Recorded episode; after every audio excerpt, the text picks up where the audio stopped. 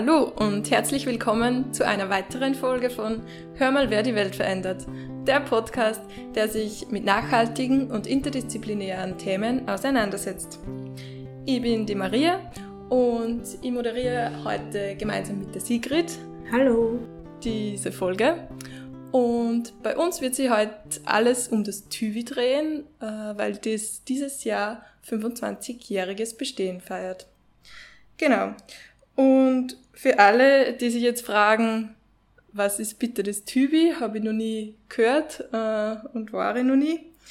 Das TÜBI äh, ist für viele BOKU-Studenten und Studentinnen das Herzstück auf der BOKU und dahinter steht ein Verein für Kommunikation, Interaktion und Integration.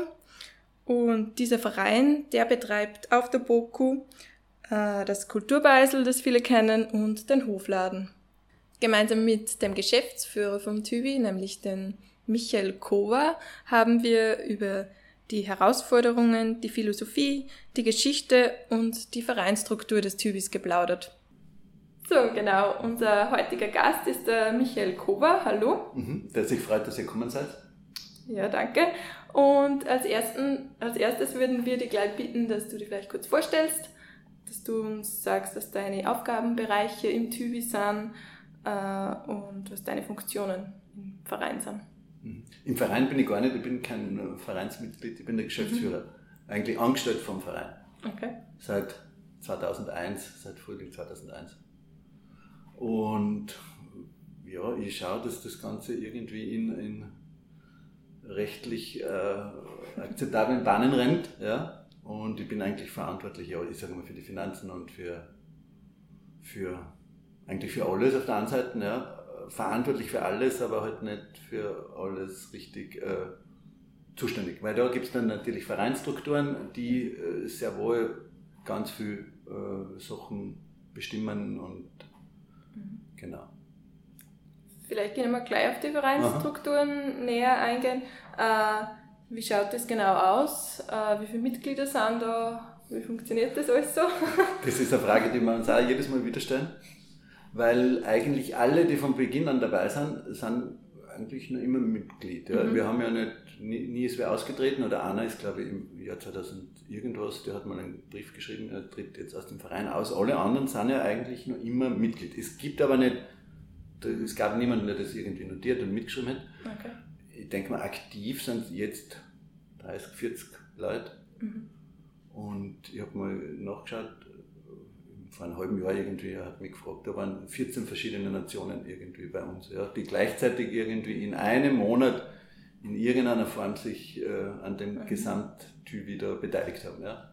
Und das finde ich irgendwie ganz spannend. Und das ist was, was sich absolut geändert hat in den letzten 20 Jahren. Wie ich angefangen habe, Österreicher. Ich glaube, da waren nur Österreicher, vielleicht war ein Deutscher oder Deutscher dabei, aber eigentlich es waren nur Österreicher und mittlerweile ist es. Ist es und war da noch mehr Zuwachs oder ist pro Jahr ungefähr gleich viele Leute, die zum Verein dazugehen? Ja, das, wir brauchen einfach, auch weil sich das eben geändert hat, Studienbedingungen, es hat sich alles geändert. Ja. Früher mal gab es Leute, die sind vier, fünf Jahre dabei gewesen und haben sich eigentlich vier, fünf Jahre lang eingebracht. Ja. Die haben Zeit gehabt, während des Studiums irgendwie nebenbei noch was zu machen. Da heutzutage sind Leute, die eineinhalb Jahre bei uns sind, die sind schon quasi Alt-Tyvis, ja. Wo man sagt, das ist schon lang und, und, und ja, das ist sowieso irgendwie eine Sache, an der wir jetzt dran sind. Wie bekommen wir die richtigen Leute mhm. und so in der Anzahl, in der wir sie brauchen. Ja? Weil äh, das ist tatsächlich so das Um und Auf und das haben wir jetzt, ich hoffe auch alle anderen mal also als Knackpunkt für alles, weil wir als sehr offene oder sehr offen, nein, wir sind eigentlich eh nicht sehr offen, ja, aber wir, wir bieten halt schon sehr leicht die Möglichkeit für, für Leute, die einfach da daherkommen und sagen, sie möchten mitarbeiten, dass sie dann innerhalb kürzester Zeit die Möglichkeit haben, auch ein Geld zu verdienen. Ja? Ja. Und das ist halt, das ist in den letzten Jahren auch viel wichtiger geworden. Ja? Alle, die damals dabei waren, die haben alle Eltern gehabt, die die Wohnung gezahlt haben und äh, ja. Das heißt, vom Alter und von der Herkunft relativ durchmischt? Genau, völlig. Mhm. Ja. US-Amerikaner haben wir auch schon einmal angehabt. Und sind es dann eher Studenten, äh, die da äh, dabei sind oder was machen die beruflich? Die, genau, die meisten sind zumindest Studiumding herkommen. Es gibt da Leute, Asylwerber, die auch wieder da sind. Mhm. Und sonst, der der jetzt im Hofladen ist, ja, ist ein Künstler, der hat Künstlervisum aus Nicaragua seit vielen Jahren und hilft jetzt bei uns mit. Und was gibt es noch? Ja, ja, diese soziale Situation, die halt jetzt ganz anders ist, äh, die macht schon alles ein bisschen aufwendiger, schwieriger und so weiter. Der Andrang ist sehr groß, aber du musst irgendwie einfach äh, äh, einen Weg finden, dass er die Richtigen bei uns sind, ja, und dass die Richtigen sind unter anderem Fokusstudis, ja. Mhm. Dass nicht die immer weniger werden und immer mehr andere, ja. Also wer sind dann quasi nicht die Richtigen, wenn man das so umkehren kann? Nein, es muss einfach ein gehöriger Teil irgendwie, sollte irgendwie oder zumindest, ich sage mal, die Hälfte wäre gut, wenn die mit, mit der BOKU was zu tun haben. Mhm. Weil man doch oft mit dem Rektorat irgendwie in Kontakt sind und das ist einfach super im Gespräch mit dem Rektorat, wenn da daneben wer sitzt, äh, der von der BOKU ist und nicht mhm. Irgendwer. ATU-Studenten helfen uns nichts. Ja? Ich meine, weil das ist die BOKU und die sieht das so, dass sie das für BOKU-Studis eingerichtet oder, oder unterstützt und nicht für TU oder ja. BU oder irgendwas. Ja. Und darum auch der Slogan von und für ja, Studenten, ja, ja, also BOKU-Studenten vor allem. Ja, genau, vor allem BOKU-Studenten. Ja. Ich meine, das sind eh alle willkommen und das sind, ich weiß nicht, wenn wir jetzt aber schon wer da arbeitet und wie viel da jetzt BOKU, BOKU. Ja, die halbe sind vielleicht im Moment. Ja. Mhm.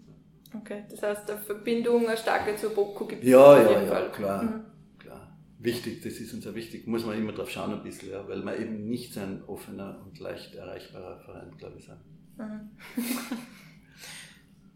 genau, was uns auch vor allem interessieren würde, wie hat das Ganze überhaupt erst angefangen und wie hat sich das alles entwickelt, dass wir jetzt heute hier im TÜI sitzen können, im neuen TÜI mhm. jetzt mhm. diese Podcast-Folge aufnehmen können. Mhm.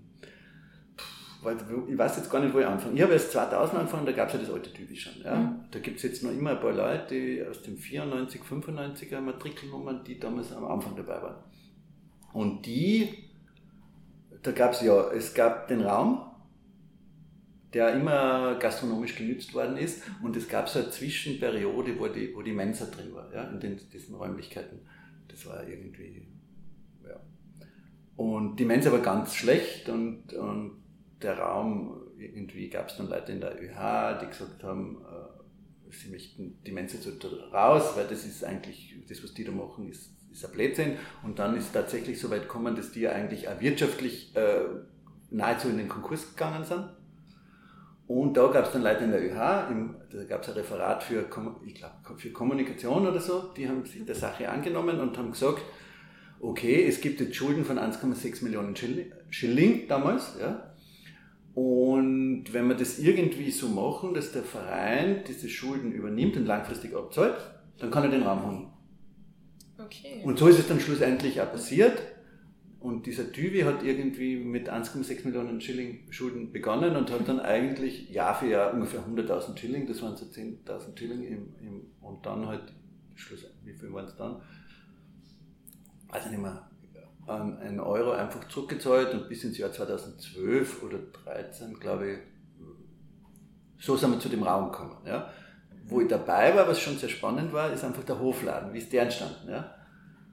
Äh, kennt ihr den alten Typi noch? Kennt ihr das alte ja, Gebäude noch? Super. Ja. Du? Ah, okay. Genau. Auf jeden Fall war das ein, wundersch ein sehr schönes altes Haus und da war drin äh, neben Tüvi, gleich daneben der Kindergarten, Buko Kindergarten. Mhm. Und die sind halt, haben den Druck, äh, sind ausgewichen dem Druck des Rektorats, der ja eigentlich uns auch draußen haben wollte, weil er eigentlich äh, andere Ideen gehabt hat. Auf jeden Fall nicht das, nicht das aktuelle Rektorat, da gab es einen, einen, einen, vorherigen Rektor, der, mit dem wir nicht besonders gut kommunizieren haben können. Oder der uns einfach nicht wollte. Ja? Und der, dann ist der Kindergarten ausgezogen und dann war die Fläche frei vom Kindergarten und dann gab es schon die Diskussionen im Verein, ja Wahnsinn, das ist frei, das ist frei. Da brechen wir durch, ja, das machen wir, ja, da die machen wir einen Zugang, das ist die Chance. Und ich habe gesagt, mach, wartet, bitte, überlegen wir uns einmal, wofür, ja, weil, äh, ja, weil viel Platz hast du für Arbeit und für Verwalten und für irgendwas. Und dann habe ich die Idee gehabt, wir machen einfach so, so wie Bioladen, ja, einfach daneben. Mhm. Und dann hat mir der, der damals Raumverantwortliche an der BOKU war ein Freund von mir und dann habe ich gesagt, du weißt was, braucht sie den Raum als BOKU? Nein, wir brauchen den Raum nicht. Sag ich, du, wir haben eine Idee, wir machen da einen Bioladen rein, was sollst du, glaubst du, ist der Rektor, dann akzeptiert er das? Und hat gesagt, ja, was soll der eigentlich dagegen sagen? Ja? Dann haben wir wunderschöne, irgendwo liegt sogar noch eine Präsentation, hat mein Werk gemacht, wunderschön, so quasi so 3D animiert, ja. Im Jahr 2006 schon oder 2005 und dann habe ich gesagt, ja, weißt du was, wir kommen und wir stellen ihm das vor und dann machen wir das. Und dann habe ich ihm das gesagt und wir machen das und das kostet der Uni nichts, wir nehmen den Raum, wir kümmern uns um alles, wir richten es ein, wir bieten einfach dann irgendwie landwirtschaftliche Produkte. Und dann hat er zu mir gesagt, nein, nein. Und dann sage ich, und was hat er begründet? Er gesagt, ja, weil ich der Rechter bin. Und wenn ich Nein sage, und wenn ich zu einem Institut sage, Nein, dann hast du es einfach nach. Da muss ich jetzt nicht. Komisch. Ich gesagt, na, dann brauchen wir nicht mehr weiterreden. Schauen wir. Gut, dann bin ich gegangen und dann hat das mit sehr viel Energie gekostet bei uns allen. Ja. So, dann habe ich ein befreundetes Anwaltsbüro, ein, ein Ding habe ich angerufen und sage, du, was kann uns eigentlich passieren, ja, wenn wir das trotzdem machen? Und dann sagt der Alex, na, eigentlich, naja, er kann euch räumen lassen. Ja. Mhm. Dann habe ich gesagt, naja, wenn der die Karotten räumen lässt, Bio-Karotten, weg der, äh, äh, räumt das äh, Flächen von Biokarotten oder irgendwas, das brauchen wir jetzt nichts antun. Wir machen es trotzdem. Ja? Und haben dann über den Sommer irgendwie das Ganze äh, eingebaut. Ja? Irgendwie es ist geräumt worden und so weiter. Ja? Na und, genau, und seit damals gab es halt dann den Bioladen und das, was wirklich toll war an dem Ganzen, war nicht der Umsatz und der Gewinn oder irgendwas, das gab's. Aber es war einfach, auf einmal war man an der Boko doch viel mehr akzeptiert. Mhm früher, ich meine, da gab es die 90% der Boko waren nie in den anderen Flächen drin. Alle, ich meine, ich habe immer gesagt, hey, wart ihr eigentlich schon am Tüvi, so die Verwaltungsleute? Na, warum nicht? Ja, äh, ja was man da immer hört und so weiter. Ja, das war echt mhm. schräg. Und jetzt dann mit dem aktuellen Rektorat haben wir eigentlich schon diesen Neubau irgendwie geplant. Da hat es zwei ganze Planungsphasen gegeben und das hat dann wieder eine Neuplanung gegeben, weil halt irgendwas irgendwie dann anders das ist jetzt das Ergebnis. Ja, ja. Super Ergebnis. Genau. Ja, ja, ja, ich finde auch. Ja, ja, auch wenn wir oft hadern mit, unseren, mit den Schließsystemen da und alles sehr kompliziert ist. Ja. Genau, ja, und jetzt sind wir da und kämpfen noch immer mit den, mit den Behörden um, um die neue Betriebsanlagengenehmigung. Um was geht es da genau mit den Behörden? Was Im Prinzip geht es um Schallschutz dieser Typ vom Schallschutz, der, der andere, der hat gestern oder vorgestern erst die Messung dort gemacht. Es, es dauert alles so lang. Wir haben eingereicht vor einem Jahr ungefähr. Und von einer Rückmeldung von dem Typen bis zur nächsten dauern immer drei Monate. Dann mhm. haben wir wieder einen Monat Zeit, um, um unseren Ding da zu machen. Und dann haben wir wieder drei Monate nichts. Entweder weil er krank ist, weil er überarbeitet ist oder weil er, ich weiß nicht was ist. Ja? Und darum ist es schon ärgerlich, weil wir eigentlich machen wir seit einem Jahr ungesetzliche Geschäfte. Mhm. Da muss ich auch sagen, die Mensa macht das auch. Ja. Ich halt nicht, das ist Wien und das finde ich eigentlich eh sehr sympathisch dran. Aber wenn, wenn irgendwas ist, wenn uns wer ansagt, stehen wir einfach jedes Mal wieder erstens ein bisschen vor einer Strafe und zweitens vor der behördlichen Sperre. Und das war natürlich eine Katastrophe, wenn es uns zuschauen, ja. so wie es im Oktober halt war. Mhm. Ja. ja. Das heißt, es gibt einige Herausforderungen ja, ja, im ja. TÜVI-Betrieb. Äh, wie bewältigt ihr die? Was sind die Herangehensweisen?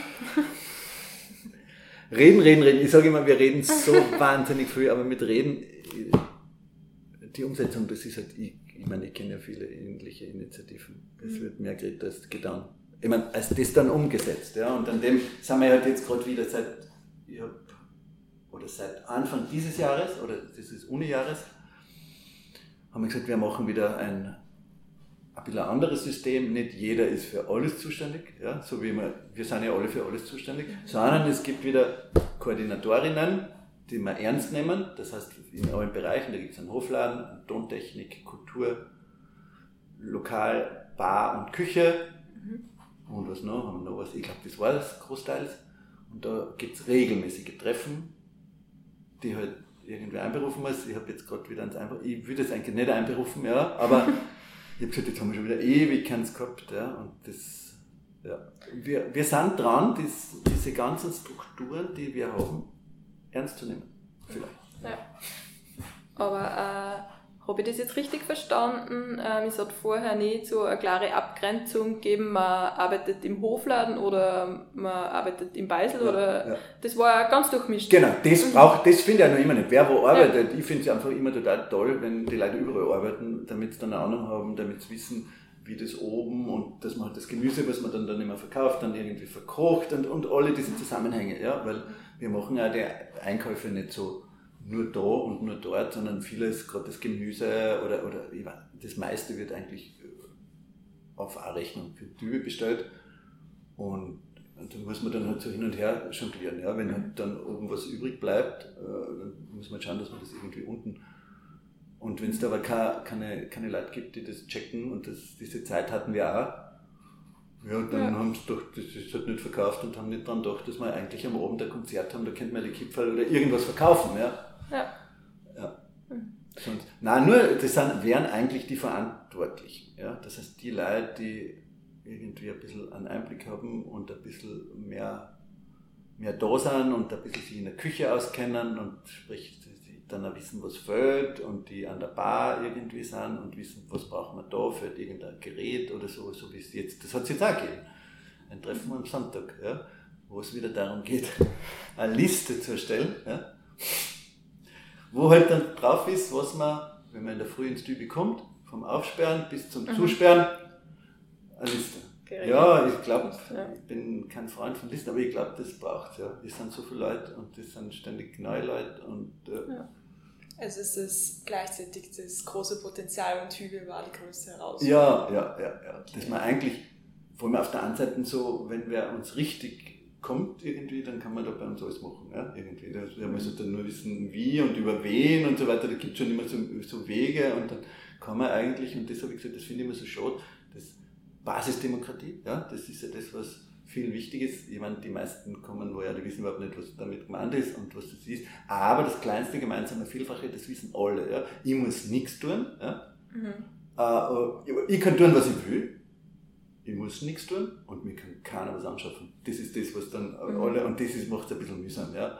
Wenn dann wer den Blick hat und sagt, hey, bitte schau mal, wie es da ausschaut oder mach das, dann gibt es halt gleich wieder, ja, pf, was bist denn du? Ja, ich meine, was geht denn die das an? Ja, das würde ich schon machen. Und das ja. führt dann dazu, dass die Leute, die motiviert kommen, sehr schnell irgendwie auch sagen, ja, äh, ist ja so ich eigentlich, die sitzen auch nicht draußen und dann wurzeln oder so. Die anderen, ja. Da sind wir jetzt dran, an dieser was bringt dann die Motivation vielleicht wieder zurück? Was, ja, im Prinzip haben wir jetzt einmal gesagt, dass man das, was es gibt an, an Regeln, dass man das ernst nehmen. Ja. ja. Dass man einfach, wenn wer permanent spät kommt ja, oder nicht kommt oder sich nicht meldet oder man nicht weiß und da der nicht erreichbar ist, dass das zweimal passieren kann und dann hat er halt keinen Dienst mehr. Ja. Es gab halt genug mhm. Leute. Und wenn es das nicht ernt, dann ist das echt mühsam. Ja. Weil dann kommt er halt nicht, dann dann kommt er vielleicht durch und du weißt es nicht. Das heißt, diese Sachen, und ich schreibe jetzt gerade alles, was es in den letzten Jahren gegeben hat, an Entscheidungen, was ein Badienst machen muss, anwesend sein am Badienstplenum. Ja? Reflexionstreffen einmal im Semester kommen, ja? wo man dann irgendwie darüber redet und nicht einfach unentschuldigt nicht kommen. Das ist eh ganz normal, wie überall anders auch. Mhm. Weil wir eigentlich sind wir doch irgendwie ein Betrieb, alle werden bezahlt und, ja. das, äh, und nicht alle arbeiten. Ja. naja. Das heißt, die Verpflichtungen werden da ja. wichtiger. Ja. ja, was uns in dem Kontext auch interessieren wird, was ist so die Philosophie hinter Tüvi und wie wirkt sich das eben ähm, darauf aus, wie das Tüvi geführt wird und auch die, auf die Produkte, die man im Tüvi kauft? Ich meine, ist ja lustig. Äh, diese Diskrepanz, die erlebt man natürlich auch, weil wir kriegen sehr viele Leute, die anbieten, dass bei uns Sachen sicher großartige Produkte irgendwie haben. Und, und wir nehmen, nee, es ist tatsächlich Preis, der Preis ist selten irgendwie für uns ausschlaggebend, auch nicht die Wirtschaftlichkeit oder irgendwas, ja. Aber ich muss dann doch immer wieder irgendwie sagen, ja, weil wir müssen ja schauen, wer bei uns einkauft. Das sind Studis. Ja. Und dann muss ich halt immer sagen, würdet ihr das kaufen, was da uns wer bringt? Ein Marmeladeglas um 4,80 im Einkauf?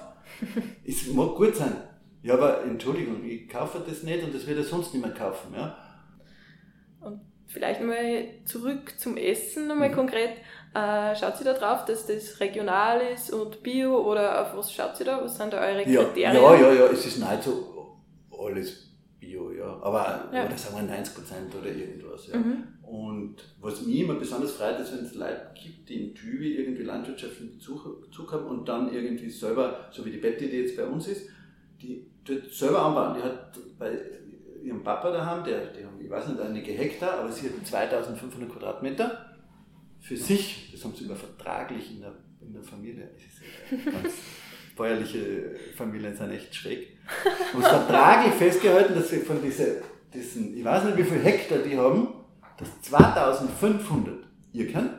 Ja, das heißt, und die bewirtschaftet sich fürs Tübingen mit Erdäpfel, Zwiebel und äh, ja, was hat für Kürbisse.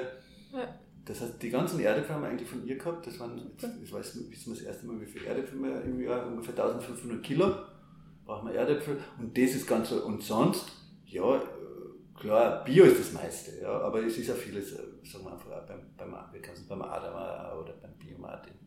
Mhm. Weil das ist einfach diese Regionalität, da kann man ja ewig lang äh, drüber diskutieren. Was das in Österreich heißt, auf einer Uni, die im Sommer zu hat, ja. Mhm. Was Regionalität in Österreich, da ist echt schade. Ja. Da gibt's, da sperren wir zu mit den ersten Tomaten und auf mit den letzten im, im Oktober. Ja. Und zwischendurch essen wir dann, ich weiß nicht, ja, zuerst Mhm. Salate und, und das ist echt.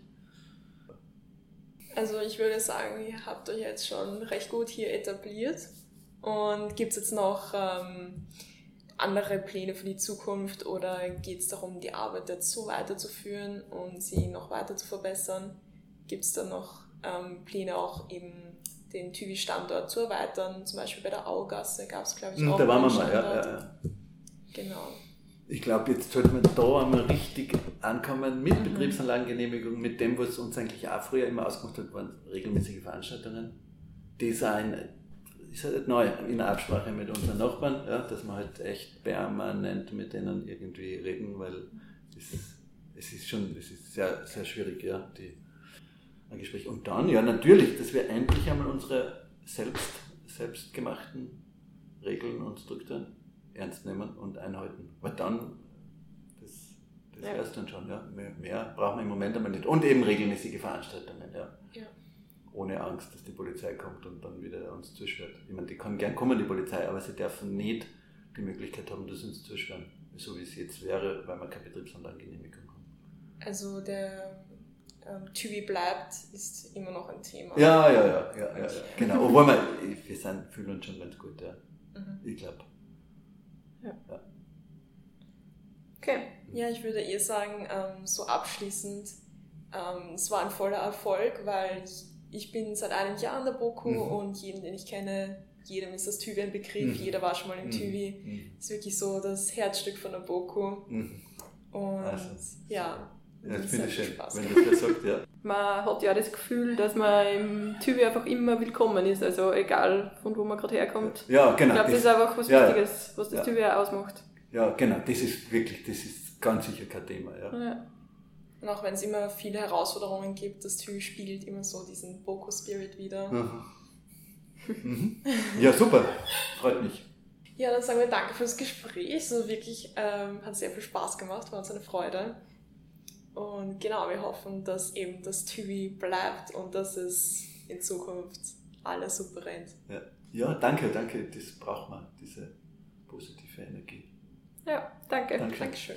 Nachhaltigkeit und Interdisziplinarität bedeutet für mich, Ja, na, Nachhaltigkeit äh, ist für mich äh, äh, ein Gesamtkonstrukt, das man gemeinsam erarbeiten muss. Ja? Das nicht, äh, jeder findet irgendwas äh, nachhaltig, aber es geht um ein gesamtes, äh, Gesamtbetrachtung des Ganzen, darum Interdisziplinarität. Es geht nicht, dass jeder für sich allein die Nachhaltigkeit definiert. Dann die nächste Frage ist, wenn ich die Welt verändern könnte, würde ich. Nur mehr Expertenregierungen ermöglichen. Oh. Gemeinsam und nicht gegeneinander.